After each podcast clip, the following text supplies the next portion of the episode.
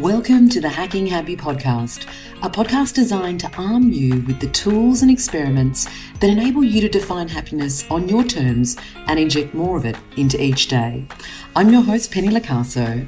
I'm the world's first happiness hacker, and I have a bold mission a mission to teach 10 million humans how to realize happiness on their terms by 2025. So, if you're ready to ignite your self belief and inject more of what makes you feel good into each day, let's get started. Hello, happiness hackers, and welcome to another episode of the Hacking Happy podcast. This week, I thought we would talk about being thankful. How simple is that?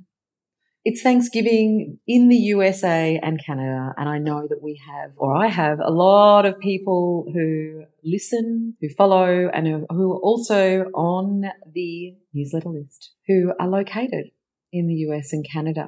And so I wanted to celebrate Thanksgiving because I kind of feel like you don't need to be in any of those locations to just be grateful. This is a beautiful day, a day where harvest is celebrated and other blessings of the past year. Simply put, Thanksgiving is a national day of gratitude, but man, it should be global. So today's podcast, I'm taking it global. This is a day where people come together to celebrate abundance, all the good in our lives. And just thinking about it, to be honest, it makes my heart light up because my daily gratitude practice is one of the things that has truly helped me mentally get through two years and six lockdowns here in Melbourne, which thank God we're now out the other side of. It's why in this week's podcast, I want to focus on being thankful through the practice of gratitude. I want to share with you the scientifically proven benefits of gratitude and a couple of simple ways to experiment with a gratitude practice in a way that works for you and inject more of what feels good into each day. Now, there is a plethora of research studies that demonstrate how the practice of gratitude increases one's happiness, whilst, would you believe, reducing the level of inflammation in one's body. A regular gratitude practice has been scientifically proven to reduce anxiety, elevate optimism, and adapt your brain in a very good way. And you know I'm all about adaptability, especially when it's intentional. Let me share with you some of the other benefits as outlined in the Brilliance Positive Psychology article, which I'm going to pop in the show notes, which is all about gratitude and it's got a host more information if that is of interest to you off the back of today's podcast. Because the other thing you're probably aware of by now that everything that I share is, is grounded in science, is grounded in psychology in some way, shape or form and more so now than ever as I continue my studies in this area, which has been massively profound, even just in understanding myself and the world around me. So some of the benefits, positive psychology benefits that are linked to gratitude, more satisfaction with life. People become less materialistic. They experience less burnout. They have better physical health, better sleep, less fatigue, greater resilience and it equally encourages the development of patience, humility, and wisdom. Ooh.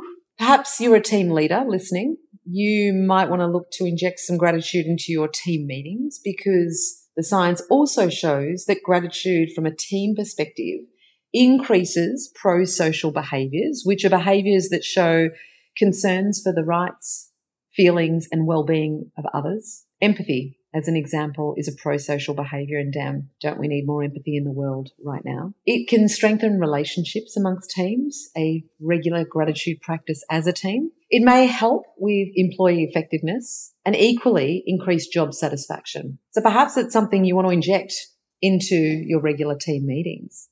Simply put, gratitude releases dopamine, which makes us feel good and helps our brain connect the action of gratitude to positive feelings.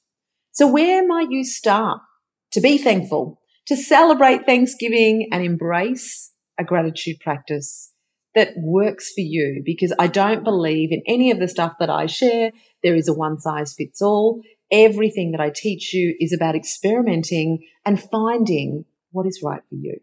So a couple of things that I want to share or gratitude practices I'd love to share with you today for you to pick and choose what you want to experiment with and see whether it works. Number one, physically write with pen and paper, handwritten, one letter a week to someone telling them how grateful you are for them and why. How beautiful is that? When was the last time you wrote a letter? Option number two, invest in a gratitude journal. I have a couple of them and basically write down three gratitudes a day. It's as simple as that. It literally takes five minutes. I do this at the start of the day as part of my morning ritual and it helps me set the tone for the day. But I've also spoken to a lot of people that like to end their days just before they go to bed with their gratitude because it helps them sleep well. Number three, you could create what I call an I have list. We become very grounded in focusing on what we want rather than what we have in Western culture. This focus centers around a feeling of lack in life. What we have is not enough. We should be stretching ourselves more. That's why we're almost always focused on what we don't have rather than what we do. Yet challenging yourself to invest 10 minutes writing down all that you have will ground you in life's simple pleasures and connect you to the feeling of abundance. Option number four.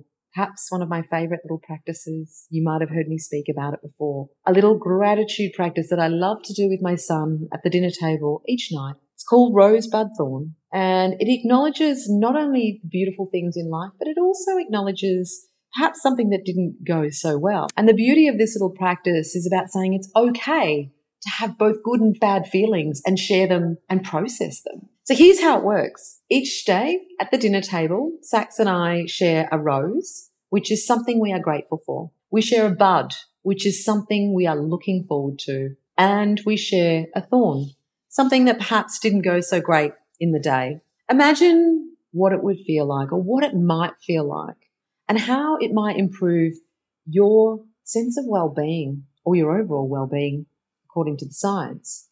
If you integrated a really simple gratitude practice regularly into your life, it is the simplest, quickest way to lift your spirits, to inject more happiness into your day. And I invite you to experiment. Have a play and find what works for you. It might be a combination of these practices, or you might want to check out the link in the show notes, as I mentioned, to find even more ideas and learn more about the science of gratitude. For my American listeners, happy Thanksgiving and Canadian. I hope your weekend is filled with food, family, friends, fun, and of course, gratitude. Until next time, my friends, happiness looks good on you. Bye for now. Thanks for joining me for today's episode of the Hacking Happy podcast. If there was something that ignited a flame or sparked a thought within you from this conversation, please take a screenshot and share it on your preferred social media platform. Feel free to tag me in Hacking Happy Co or Penny Locaso. Reviews are so important to reaching my goal of making 10 million beautiful humans just like yourself happier.